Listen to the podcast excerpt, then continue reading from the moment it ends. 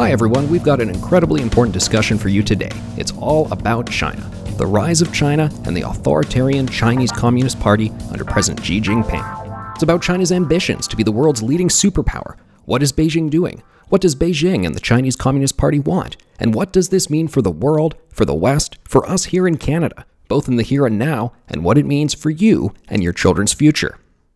And there's really no better guest to cover this issue than Josh Rogin. He's a syndicated columnist for the Washington Post, a regular analyst on CNN, and someone who has had a front row seat when it comes to how the U.S. engages with China due to his great access to American officials and the White House. He has a must read new book out available now called Chaos Under Heaven Trump, Xi, and the Battle for the 21st Century. Josh Rogin joins us now. Josh, great to have you on. Thank you so much for joining us. Great to be with you. Uh, let's get into it. First of all, the title of the book, the subtitle, The Battle for the 21st Century. What is that? So, the title of the book is Chaos Under Heaven. It's a quote attributed to Mao Zedong, uh, who said something to the effect of, There is great chaos under heaven. The situation is excellent. And what he meant by that was that, as far as he was concerned, the more that his enemies uh, and the CCP's enemies were caught in their own dysfunction and infighting and uh, confusion, the better that was for the Chinese Communist Party and its struggle. And, you know, regardless of whether he ever actually said that, uh, you saw a lot of that uh, carry forward into the first four years of the Trump administration's policy toward uh, China under General Secretary Xi Jinping. In other words, it was chaotic. And I think that won't come as a big surprise to a lot of listeners. And of course, the chaos inside the Trump administration was baked into its DNA. In other words, it affected everything. And China was just only one example of that. But the China issue was very unique because uh, it involved several different factions who fought against each other, a president who cared a lot about the issue but knew very little about it, and who changed his mind on tactics all the time. And basically, it was just a crazy story that started crazy and just got crazier and crazier as time went on. Now, the subtitle is uh, Trump, Xi, and the Battle for the 21st Century, because in my view, this was sort of the first inning of what's going to be a, a new phase, a new game between not just the United States and China, but in China's relationship with the rest of the world. In other words, uh, in the in 2016, there was still a lot of uh, pent up uh, optimism that uh, China under Xi Jinping would um, move towards uh, a, a, a, strategy that um, would lead it to liberalize economically and then in turn liberal, liberalize politically and join our world order and play by our rules. Uh, but by 2020, it's really hard to make that argument. It's really hard for anyone in the world who saw how the PRC handled the coronavirus pandemic, just for an example, to say that it's not increasingly clear that China is going another way. And what the book does is sort of lay out an argument for why we should uh, acknowledge that and then respond to it. And how we respond to it will be one of the crucial and most difficult and complex challenges uh, of our century. And uh, I think that conversation is just beginning. Before we get into the coronavirus, what happened in Wuhan over a year ago? What does China want? I know we can say that the world we live in right now is still to some degree a, a U.S. dominated world in terms of global institutions, uh, you know, United Nations and World Bank and so forth, things that were put together uh, post World War II. It looks like China is saying, well, hold on a second. We have these other bodies these other institutions, this other way of doing things, and we'd like to kind of push the world in that direction. Is that happening right now, Josh? Right. The way that I see it is essentially a, a systems battle. I see it as, um, you know, and then this is based on my um, research into uh, what Xi Jinping has said and written. And, uh, you know, he lays it out pretty clearly. And a lot of this is in the book. In other words, uh, as far as Xi Jinping is concerned, and therefore as far as the Chinese leadership is concerned, uh, the values and liberal sort of uh, institutions that we've built up over World War II are not things that China wishes to join, but rather things that China under this leadership sees as threats to its own uh, national interest and its own ambitions, and therefore the what Xi Jinping calls the China dream. In other words, he identifies uh, non-governmental organizations and civil society, and even the free press, not to mention lots of multilateral organizations, as things that the West has been using to keep China down, and that under his rule, we will see not China rising, but a China risen. Now, what that means for us is that, you know, the bet that uh, China could be coaxed or convinced or prodded or uh, um, coerced into becoming more like us, into becoming a system that more resembles our form of governance and the way that we treat our citizens, uh, is lost, and that you know perhaps it was hubristic to think that China was going to develop in a way that would look like us in the first place, and China's development will be d- driven by the Chinese people. But the, that admitting that is only the first step to addressing the problem, because what we've seen under Xi Jinping is a steady increase in the CCP's internal repression and external aggression. And that affects us both in terms of our values and our interests. And that's the challenge that we're in. It's not really about a Cold War or a Thucydides trap or risingness and fallingness in the international system. In my view, it's about how does the international community, especially free and open societies, but not only free and open societies, respond to China as it rises?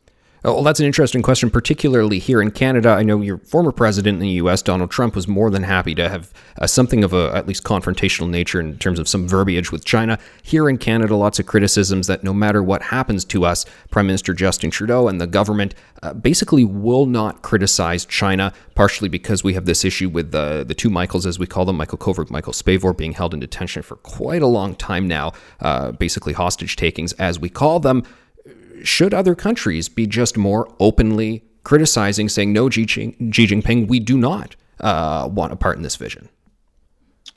Right. Well, I think every country will have its own interest and its own relationship with China, and uh, that's all well and good. In other words, I don't expect Korea, South Korea and uh, you know um, France to have the same exact perspective because they have different interests and different relationships with Beijing and always will. But you know, there are some things that bind us. And, you know, if we profess to live in uh, societies that believe in human dignity and universal rights, and then that those are things that we can't stay silent on because the silence is the uh, what the CCP needs to continue its atrocities, including an ongoing genocide against Uyghur Muslims in Xinjiang, but not also, but also get uh, mass atrocities against Tibetans and Inner Mongolians, not to mention the crackdown in Hong Kong, pressure on Taiwan. So, in my opinion, when free and open societies censor themselves, especially governments that profess to believe in human rights, like the Canadian government has, uh, for all, for no matter which party was in power, uh, then that's actually a, a, capitulation to the the strategy that the CCP is putting forth, which is to shut us up. And you know, it's a tragedy that they're holding the two mics as hostages. But you know, and and I've written about this before. I think that the, the self censorship actually gives them a more of an incentive to hold the two mics rather than to release them because the longer they hold them, the longer they can keep Justin Trudeau from saying anything bad about them. So it's it's it's morally incorrect and it's also strategically incorrect to shut up about the things that we believe in. And you know, again, part of avoiding the Cold War and avoiding conflict is proving to the Chinese leadership that you know we can live together, but that doesn't mean that we're going to ignore mass atrocities or stand up for hostage taking or anything like that. So, you know, I think that's a complicated issue for a lot of countries. I'm not saying, uh, you know, anyone has it exactly right. I think the United States has to lead on these issues because it is currently the most powerful country, and other countries will will follow our lead. I think that's what you saw happening with the genocide designation uh, uh, that the U.S. government put out. Now, many others are following. Uh, but yes, these are competing interests. These are tough issues. I'm not unsympathetic to the the sensitivities surrounding the two mics and what the Trudeau government is going through. At the same time, I think that uh, the way they've handled it has been, uh, you know, at times 100% wrong. Josh, there's a growing chorus of voices, both domestically here in Canada and internationally, calling on the Trudeau government to ban Huawei from playing a role in, in constructing our 5G infrastructure. A number of countries have already done this. Is this something that we should do?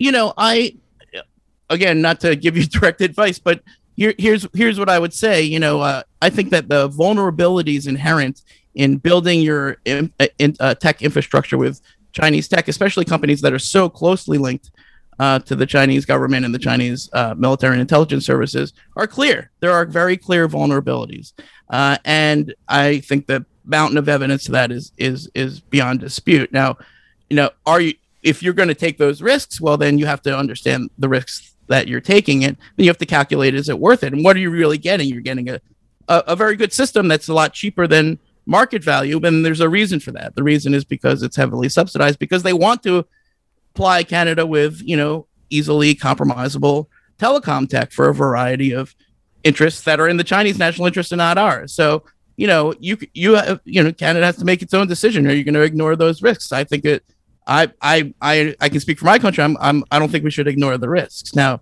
again, that's complicated because the, as far as the Chinese government is concerned, it's all connected, and they're going to connect the Huawei ban to the two mics, to the Halifax Forum, to the genocide designation, to Hong Kong, to whatever they want, because for the on their side, and this is what's really important for a lot of people, especially Canadians, but a lot of other people to understand, is that you know this is the CCP's uh, uh, priorities, the political stuff. It's not really the Huawei, but they'll use whatever they can to sort of put whatever pressure they can on governments to advance their interests. And I just think we have to be uh, clear-eyed about that tactic. So, you know, you want you know you want to put in the the Huawei stuff all over Canada. Well, that's your sovereign decision, but you know that will also have um, uh, downside consequences because if you have like a U.S.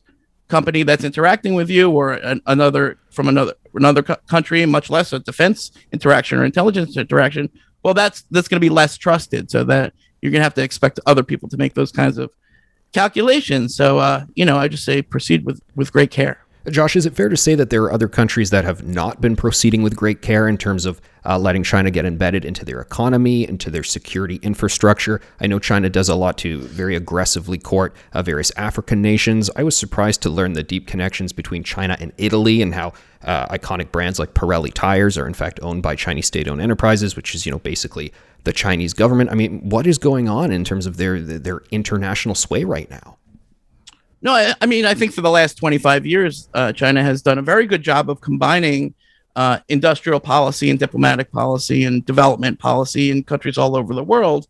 Uh, the One Belt One Road project is a two trillion dollar infrastructure project, and that's linked to their political aims and their military expansion and all the rest. So I'm not saying that uh, it's not effective; it's actually very effective. And you know, uh, dozens of countries in Africa and Latin America have have bought onto this package, and even though that we, we see many examples where these kinds of investments turn out bad, you know, for whatever reason, maybe it's a debt trap, maybe your your your uh, your networks are compromised to Chinese spying or or, or whatever. Uh, but you know, it's very hard for these countries to refuse that much engagement and that much money and that much attention. And you know, my criticism has always been of the Western world for not alter- offering a, a, a better alternative. And I think a lot of countries in the world would rather have tech that's less susceptible to spying and you know projects that are less debt trap and all of that but you know i think that uh, you know the free and open societies haven't been aggressive enough in pre- pre- presenting them with an alternative and if you just look at any of these examples if you look at brazil and you know they're they're on the verge of uh, of of banning Huawei, and you know here comes the PRC with a bunch of vaccines. Mm. They're blackmailing them with vaccines. They're saying, "Would you like to live? Well, you have to take the Huawei." That's what that is. That's about as clear of a blackmail as you can. They went to the Par- Paraguay and the, told the government there, "If you drop Taiwan, you can have your shots." Wow. Think of that. They're they're blackmailing pe- the the Paraguayan go- Paraguayan government with vaccines, probably only worth fifty percent anyway. But they're better than nothing. So why, you know, why doesn't the U.S. government or the international community go in and take the Paraguayan government out of that bind so they don't have to choose between you know their people dying or their diplomatic recognition of Taiwan, which is no choice. You know what I mean?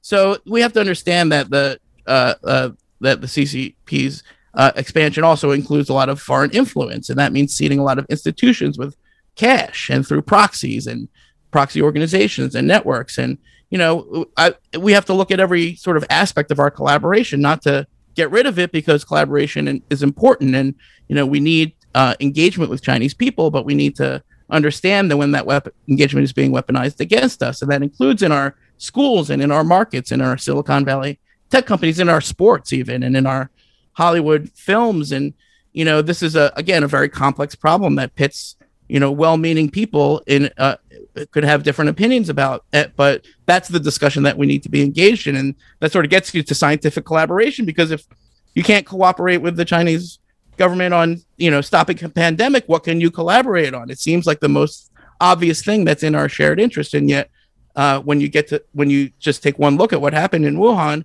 and at these labs and you know ever since and with the their pattern of uh, cover up and obfuscation and misinformation, uh, you realize that this is really a problem that we can no longer ignore. Josh, what really happened in Wuhan over a year ago? Some say just the wet market. Others, well, this was this, you know, natural virus. It somehow escaped. No, it was a bioweapon. No, it was this. No, it was that. Oh, if you say this, you're a conspiracy theorist. Oh, hold on, wait. The State Department says this. Don't go in this direction. Let's go in that direction. It, it is such a mess that conversation. It is so contentious. Uh, where does right. the truth lie, Josh?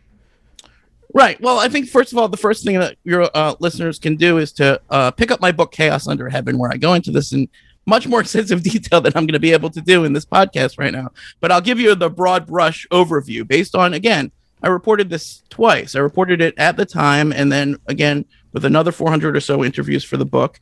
And, you know, it's very important to understand how we got here. And I think the easiest way to say it is that, you know, at this, while the pandemic was raging across our land in the spring and summer of 2020, uh, while we were all engrossed in that sort of dystopian nightmare and we didn't have good information and we didn't know what was going on and we didn't have enough masks and we, we didn't know what, have, what it, have, have enough ventilators and you know it was just businesses were going down and family members were dying. This was the craziest time i think in my life that i that i can think i can say that pretty clearly.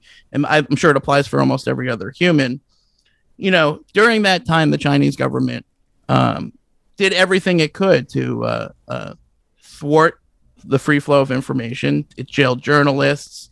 Uh, it, it, disappeared scientists. It, it disappeared doctors.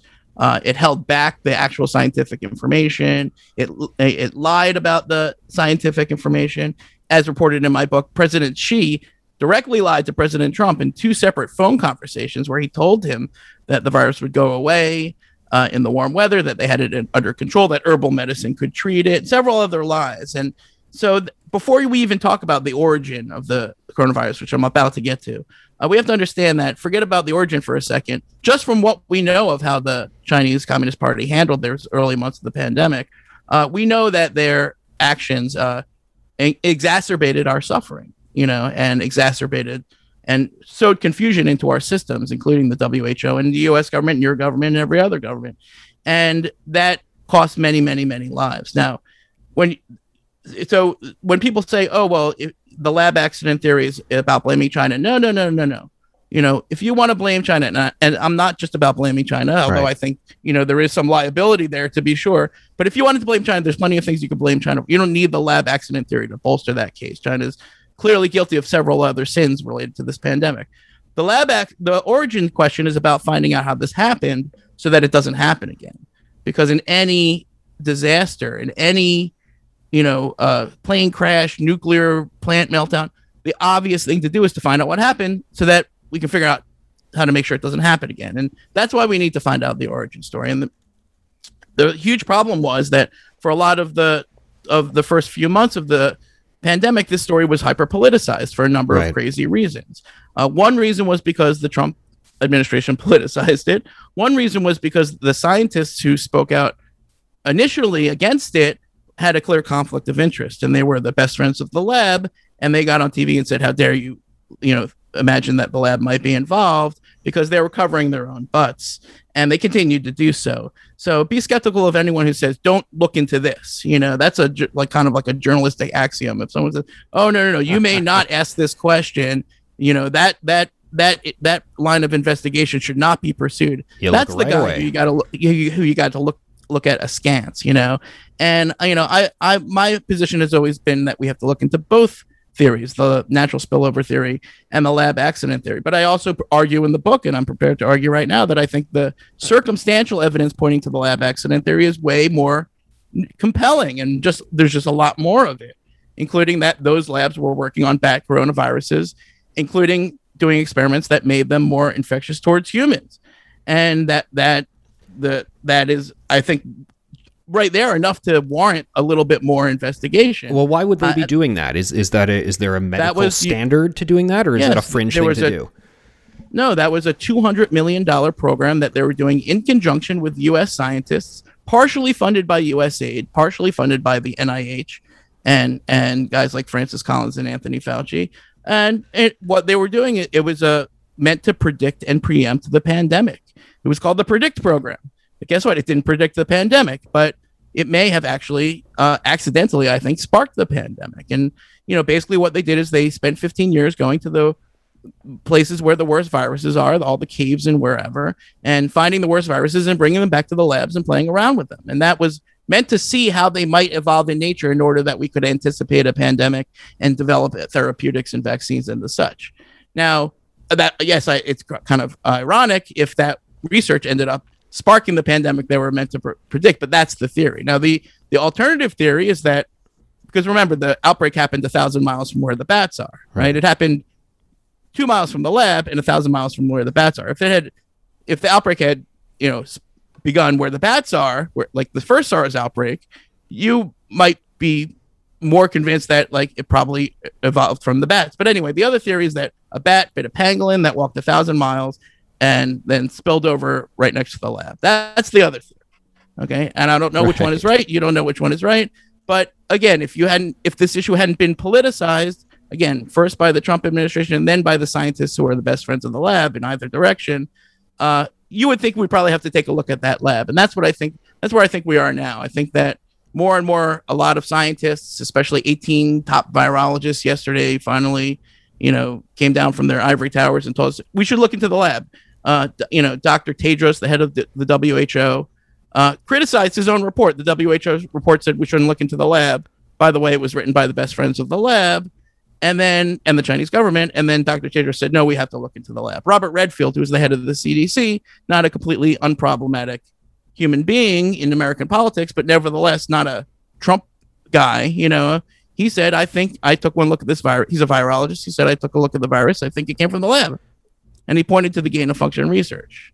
And so to me, that seems like enough right there that we should probably take a look at the lab. But yeah, for the reasons we just discussed, nobody hasn't done that. Uh, Josh, you talked about what happened to Brazil when China basically said, okay, if you want the vaccines, here's what you got to do. At what point did Xi Jinping and, and others in, in the Chinese Communist Party decide, okay, we want to use this to our advantage. Now, there are people out there who will say, well, since before day one, they've always sort of had their designs on this. Others, you know, it took a certain amount of time. I, am sure you recall the EU competition commissioner back about a year ago uh, actually called on governments to uh, to buy stocks in their own major publicly listed companies to fend off hostile takeovers from China, fears from the EU that that was going to happen. I mean, a lot of fears that there would be crazy plays. And I guess to your point about the Brazil example, there have been some crazy plays. What what what is the actual uh, strategic thinking behind this. Right. Well, on the one hand, I think it's kind of naive to think that we would have the biggest disaster in human history and there wouldn't be geopolitical, geostrategic implications. Right. And I think, you know, when I talk to especially US officials, especially Biden administration officials, I'm always shocked by the fact that they don't seem to be attuned to that or to care about that much. In other words, like when I say to the US State Department people, hey, uh, you know, Chinese vaccine diplomacy in Latin America is changing the balance of influence there they say, well, we don't play games with vaccines. We're not, we don't do that. We just want to give it through COVAX and make sure, huh. you know, whatever. And I say, okay, well, that you should know that this is at least going on. And I think that's, uh, that's just the latest example, uh, uh, example of how the Chinese government has been way ahead thinking about the, the next stages of this crisis. In other words, the sickness is just the first stage. You know, there's going to be broad economic devastation. There's going to be, you know, uh, uh, reconstruction phase. There's going to be a supply chain reorientation phase. There's going to be manufacturing onshoring. And, and you know here in the U.S. I don't know about in Canada because I know you guys have different politics, but here in the U.S. it's like, can we put our mask on on the plane? Why can't we put our mask on? Why can't I take my mask off on the plane? Right? right, which is not really the most important public policy matter out there. All right, and you know the Chinese government has been think, thinking again to their credit about all of these different stages way in advance. And they because they're mixing the industry and the public health and the politics. In other words, when they force Brazil to take Huawei, that's an industrial policy play. But when they force Portugal to, I'm sorry, Paraguay to dump Taiwan, that's a political play, right? That has nothing to do with the economy or something to do with the economy. But in other words, they're they're they're they're mixing all of these things all the time, and we're just we're all flat footed because we're worried about whether or not like the Halifax Forum can give an award to Tsai Ing-wen. That's the most important. You know what I mean? That's we're focused on all the wrong stuff. Biden officials not being attuned to things. Uh, under the current Biden administration, I mean, are things going to improve or worsen in terms of how uh, the international community should be engaging with China and, and responding sort of in the la- in the ways that you laid out there? Are are we going to make progress? You know, I think definitely the multilateral piece is much much better. One of the huge failings of the Trump administration uh, as detailed in my book, uh, was that it, it, they were they attacked allies and adversaries at the same time. Donald Trump didn't believe in multilateral organizations, uh, and uh, he treated allies terribly, uh, and uh, including Canada, by the way. And you know that was just like you know so stupid. So at least they're not doing that. So that's good.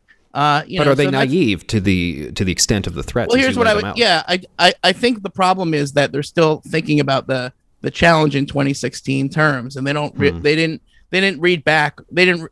A lot of them committed the sin of not reading my book yet, and if they had. They would book. realize that like the game the game is moving and has moved beyond where it was and that the things that are on the bleeding edge of it which are like you know what is China's infiltration into our capital markets you know Chinese uh, companies are raising money through a variety of crazy mechanisms in our capital markets uh, that uh, that is basically funding uh, you know their aggression against us, not to mention making us complicit in their mass atrocities. That's a that's a thing the Biden people can't wrap their head around because they didn't they weren't there for the last three years when we were all talking about this. And you know, uh, same thing with like Huawei or Confucius Institutes or you name it. They just they don't know what they think about it. And you know, time marches apace, and they so they're they're I think they're they're they're good at the easy stuff, right? The low hanging fruit is like, oh, we're going to go to the G7, and it's not going to be a disaster for once. Josh, you know, let like, me ask you about the nobody's going to throw Starbucks starburst at the other lead. You know what I mean? But that's a pretty low bar when it comes down to it. Yeah. Let, let me ask you: Was the Trump administration right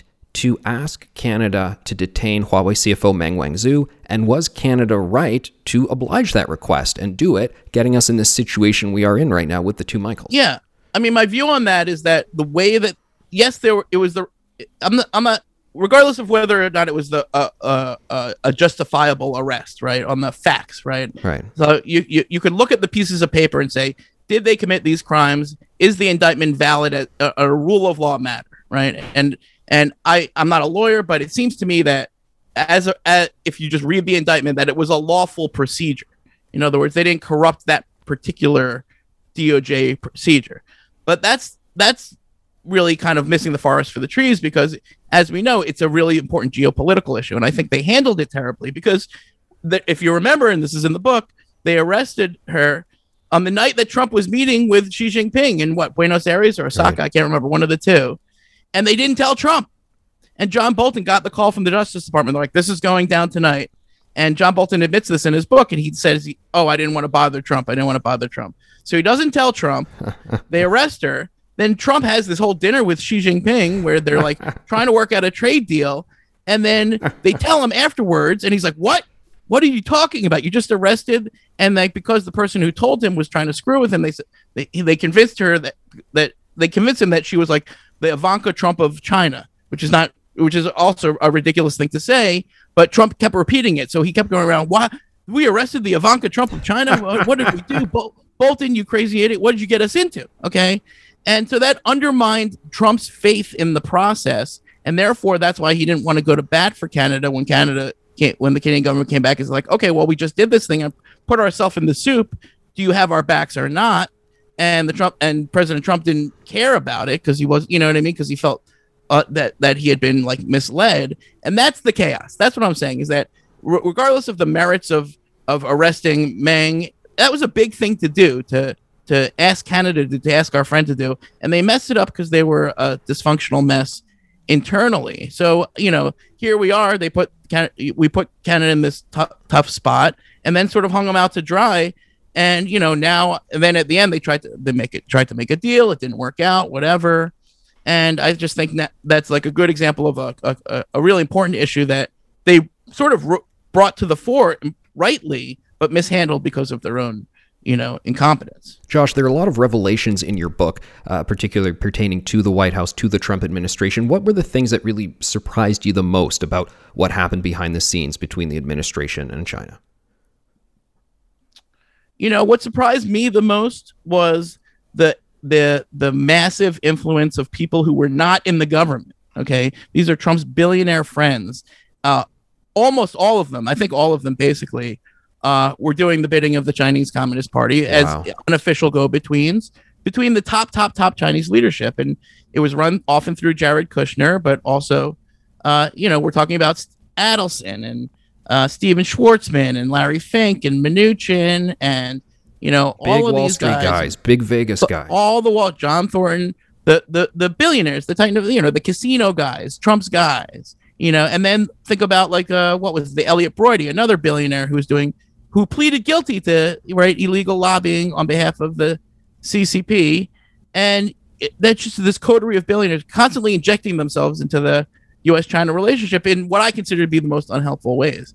And Trump bought into it because that's how he thought of himself as like an oligarch, and that he thought this was like cool. And of course, the Chinese government loved it because they that's how they think. You know, that's how they think. They think everyone it, it- we're all just monarchies pretending to be do- uh, democracies, and we're all just corrupt families. You know, taking power from each other. You know, because that's how it operates inside their system. But the way you lay it out, then, I mean, we, you've got the billionaires who are, are who are maybe a little too close to China. Uh, when you mentioned the Confucius Institutes, you're talking about how different universities all across the world, we have it here in Canada, are receiving funding from the Chinese Communist Party. Uh, you've got state-owned enterprises buying things up. We have those challenges, those debates here in Canada. We've got the new institutions like the Asian Infrastructure Investment Bank. We're having a debate about that here in Canada, whether we should abandon it or not. I mean, what what is not? What roads do not lead back to China right now?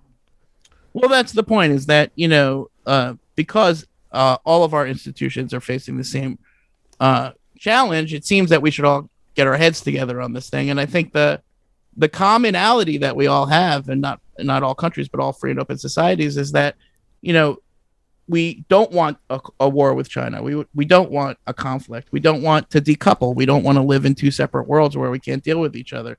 Uh, and the so we have to find a way to live with China and for China to live with the rest of the world without them using our engagement in our institutions against us. Without, in other words, if we can't shape China, fine, but we can't let them shape us. Uh, otherwise, we'll lose the things that we hold dear, which are human rights and the rule of law and the freedom to say what you want and to love who you want and to criticize who you want and to worship who you want and the basic dignity that all humans are entitled to. And if we stand for those things, then I think those are the things that unite us. But we also have to live up to them. And you know, that, so the best way to compete with China is to uh, be the best version of ourselves and to fix our systems and to prove that our model where people are empowered instead of the party, where people get to the focus of liberty, not and don't have to be chattel of the party state. That that system is actually better, but it's only better if we can prove that it still works. Josh Rogin, before we go, you know, I hear from a lot of people after they get out of government, a four year parliamentary term in Canada, just how quickly those four years can go by. One term can. I'm sure it's the same whether it's Trump administration, Biden administration, or what have you. What, what are the specific action items? What, what What's the top two, three, whatever it is, things that you go, this is the stuff that you got to tackle and that the people have got to request the policymakers tackle right off the gate? You know, I'm just gonna put genocide at the top of that list. Uh, you know, I think once we have a world where you know millions of people can be uh, herded into concentration camps, and you know, tens of millions of people can see their identity, culture, language, history, and uh, and uh, future generations just taken away from them uh, with no consequence uh, I think that's a, a world that is, looks a little darker for all of us. And I think that that is the model that I fear the most. Uh, it's not just the concentration camps; it's the the surveillance and the AI and the you know the living in the open air prison that is Xinjiang before you get to the camps and the forced labor that happens after you get out of the camps. You know, imagine that model exported to three dozen African countries uh, who might wish to purchase it. Imagine concentration camps and forced labor you know just becoming more prevalent than you know people who are able to choose what they want to do for a living and choose who they want to live where they want to live and who they want to marry. And that's to me is the most scary. So i think that's something that uh, uh, it doesn't matter what party you're in. It doesn't matter what country you're in. Uh, we have to stand against that first of all. And that means talking more about it even though it's a difficult and uncomfortable thing to talk about. And then you know i would just put number two as uh, um, you know we have to uh, understand and build, build transparency into our system so that we know what we're dealing with when it comes to Chinese Communist Party influence in our societies. In other words, we don't want to target any one country. We just want to know what's going on inside of our system. So that means forcing all of our institutions to be more transparent and be more honest. And and and if if they want to take you know money from this or that source, that's fine. But we need to know about it. So until we sort of have an understanding that foreign influence, especially by a adversary government that wishes us harm, is something that we need to increase our attention and uh, to. Then uh, the problems will only going to get worse and not better. And then the third thing is, I think we have to preserve our our. This is a positive note. We should preserve our engagement with the Chinese people who are not the same thing as the Chinese Communist Party, and Right. uh, you know uh, that engagement provides the crucial crucial uh, lifeline between our two societies that could really come in handy uh, when if the chips are down. Powerful words, and there's so much more terrain to cover, and luckily you've covered it in the book Chaos Under Heaven Trump, Xi, and the Battle for the 21st Century. Josh Rogin, thanks so much for joining us. Thank you. Full Comment is a Postmedia podcast. I'm Anthony Furey. This episode was produced by Andre Proulx, with theme music by Bryce Hall. Kevin Libin is the executive producer. You can subscribe to Full Comment on Apple Podcasts, Google, Spotify, or wherever you get your podcasts. You can help us by giving us a rating or a review and by telling your friends about us. Thanks for listening.